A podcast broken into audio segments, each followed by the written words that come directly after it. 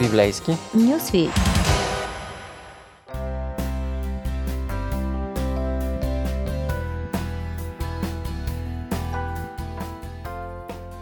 Здравейте, приятели! Аз съм Ради, а с вас днес ще продължим да прелистваме страниците на Евангелието на Марк. Намираме се в 10 глава и ще си поговорим за една важна среща. Исус се готви за едно тежко пътуване към Ерусалим и междувременно се случват и други весели, шумни неща. Група жени водят своите деца при Исус – той им се радва и ги благославя. Те са закачливи, дърпат го за ръкава, други се катерят по коленете му, но около цари весело безгрижие, носи се детски смях и в този специален момент някакъв младеж се хвърля пред Исус и прекъсва тази пасторална сцена с един задъхан въпрос, напрегнат, как да наследя вечния живот – Изглежда, че много го е мислил. В думите му има известно напрежение, в същото време има дълбочина. Този млад човек изглежда достатъчно духовно зрял, търси вечността като наследство, забележете. Значи той не разчита на така масово разпространение по това време духовен клиентелизъм. Нали помните, ние сме Аврамово потомство, Аврам е нашия баща, дежурни реплики на учените в споровете с Исус, а този блестящ млад човек не се държи така, явно той не е случайен, има солидно състояние, той е много богат, има и престижно образование, както и религиозно възпитание. Прилича ми на богат тежкар, завършил примерно Ендрюс, притежава познания, култура, а също капитали – освен това има чар и печели симпатии. Най-сетне един приличен човек в обществото на Исус. Не е рибар, не е митър и слава Богу, супер попадение в отбора, ще бъде полезен, има пари, има връзки. Като добавим и ентусиазма на младостта, може би получаваме портрета на перфектния младежки лидер. Искате ли го във вашата организация? Знам отговора, не ми казвайте. То е също архон, дума, която се отнася за висшето духовенство, за членовете на Синедриона. Т.е. той е вече с кариера, този човек по някакъв начин е прекалено лъскав. Даже се питам защо го наричаме богатия младеж. По-му приляга идеалния младеж. Дори има потенциал да бъде един от 12-те ученика – а дали точно това не можем да му простим? Изглежда твърде съвършен. Дали не му завиждаме, че има всичко? Даже Исус го вижда и го оценява, а ние сме го превърнали в боксова круша, в отрицателен герой на много проповеди, които го сочат с пръст. Не ни прави чест, наистина, защото помислете, един млад човек тича към Исус и си задава въпроса – и той не започва разговор за риболов или за земеделие, не пита какви инвестиции да направи, за да му донесат по-голяма печалба, нито се вълнува къде да срещне най-красивата жена на света, вероятно някой супермодел, или как да стане популярен теолог. Впрочем, много престижна кариера за онова време. А ние казваме, хм, явно мисли само за пари, вижте го колко е гнил отвътре. Но Исус е по-проницателен от нас. Той вижда младежа и се вълнува. Казва си, ето един съвсем различен човек. Това е ученикът мечта, не съм срещал подобен. Може би дори Петър трябва да вземе пример от него.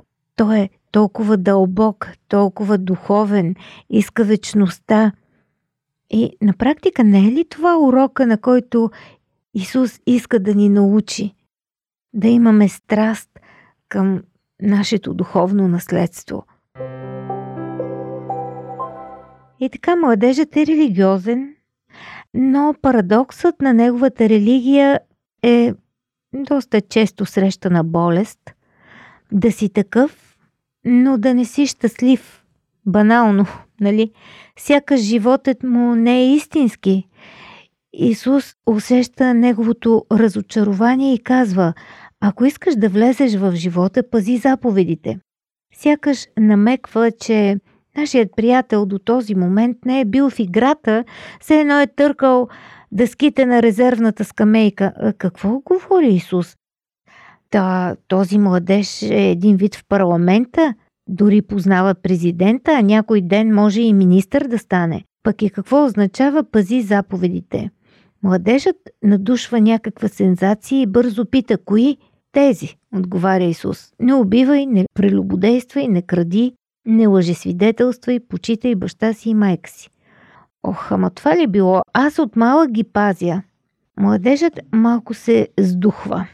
Може би очаква някаква тайна, нови духовни практики, изобщо нещо, което ще го приближи към Бога. Представете си колко е изумен. Препоръчват му това, което винаги е правил. Младежът може да каже, а да, благодаря, разбрах. Значи все пак мога да се надявам, че ако продължавам така, в крайна сметка ще наследя вечността. Но този младеж търси нещо по-голямо, иска да мине на следващото ниво – Исус внимателно претегля думите с надеждата да го спечели. Едно само не ти достига. Все пак само едно, като че иска да го насърчи. И тук следват едни от най-трудните думи. Може би едни от най-трудните в цялата Библия. Раздай каквото имаш и ела ме следвай. Това обаче не звучи толкова добре. Младежът се наскърбява, бавно се обръща и тръгва вяло. Един тъжен младеж – с походка на старец.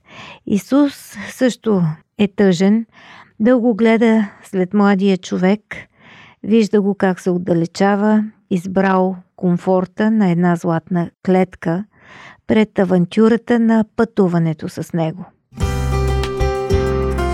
По пантофи. Предаване за семейството на Радио 316.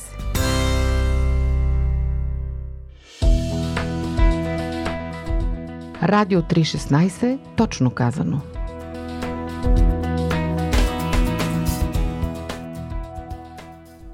Въпросът е интересен. Какво е това опечаляване? Младежът си казва, аз сега ще отида при Исус, при този велик проповедник, при този праведник и той ще ми каже какво да правя. Готов съм на всичко. И изведнъж неочаквано разбира, че човек далеч не може да даде всичко не може да направи всичко, че има неща, които не си способен да дадеш. Затова си тръгва с тъга. Възможно е тук да не свършва историята, а тази тъга да има своите плодове. Ние си мислим, може би не му е лесно да се раздели с а, своите материални неща, имоти, средства, финанси, защото е много богат, защото има голям имот, голям дворец, голямо имение – но нека да бъдем честни. Ако имате, примерно, само една малка виличка в някое родопско селце или някъде близо до по-голям град, такава селска къща, където отивате да си почивате от дъжна буря, готови ли сте да я продадете и да раздадете парите на просяците? Трудно човек се решава на такава стъпка и даже не винаги се натъжаваме по този повод, нали? След като изпраща с поглед богатия младеж, Исус казва По-лесно е Камила да мине през иглени уши, отколкото богат да влезе в Божието царство. Учениците са шокирани. Тогава кой може да се спаси? Този младеж е почти идеален. Ако той не става, те за къде са? То работата им изглежда спукана. Исус обаче е оптимист. За Бога всичко е възможно. Тогава Петър без всякакво бавене, то си му е в стила, прави връзка между случая с младия ентусиаст и тяхната група.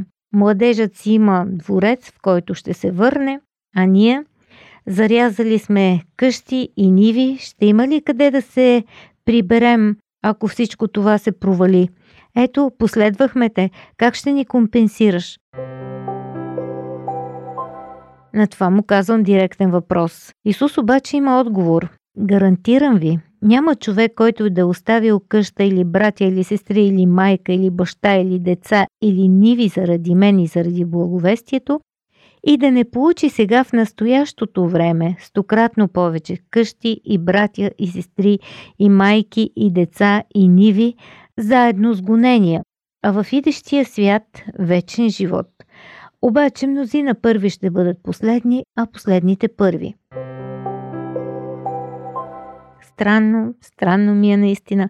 Нескопосаният Петър, който иска да припечели от приятелството с Бога, дори да го получи и на ония свят, все пак се превръща в стълб за ранната църква и според едно предание умира като мъченик за Христос, разпънат с главата надолу. А нашият младеж, който когато се появява сега на страниците на Марк, изглежда като диамант между речни камъни, той е възпитан, духовен и ентусиазиран за Бога и въпреки това, според друго предание, умира при обсадата на Ерусалим. Изглежда, че при някои хора много неща не достигат, но въпреки това те вървят след Исус, да носме от тях, а при други само едно нещо е достатъчно, за да обърнат гръб на Бога. Затова мнозина първи ще бъдат последни, а последните първи – Времето е нашия дилър. Продава ни ненаситност. И тогава и сега. Колко е трудно да схванеш това, когато разполагаш с капитала на младостта и в същото време си добре финансово осигурен.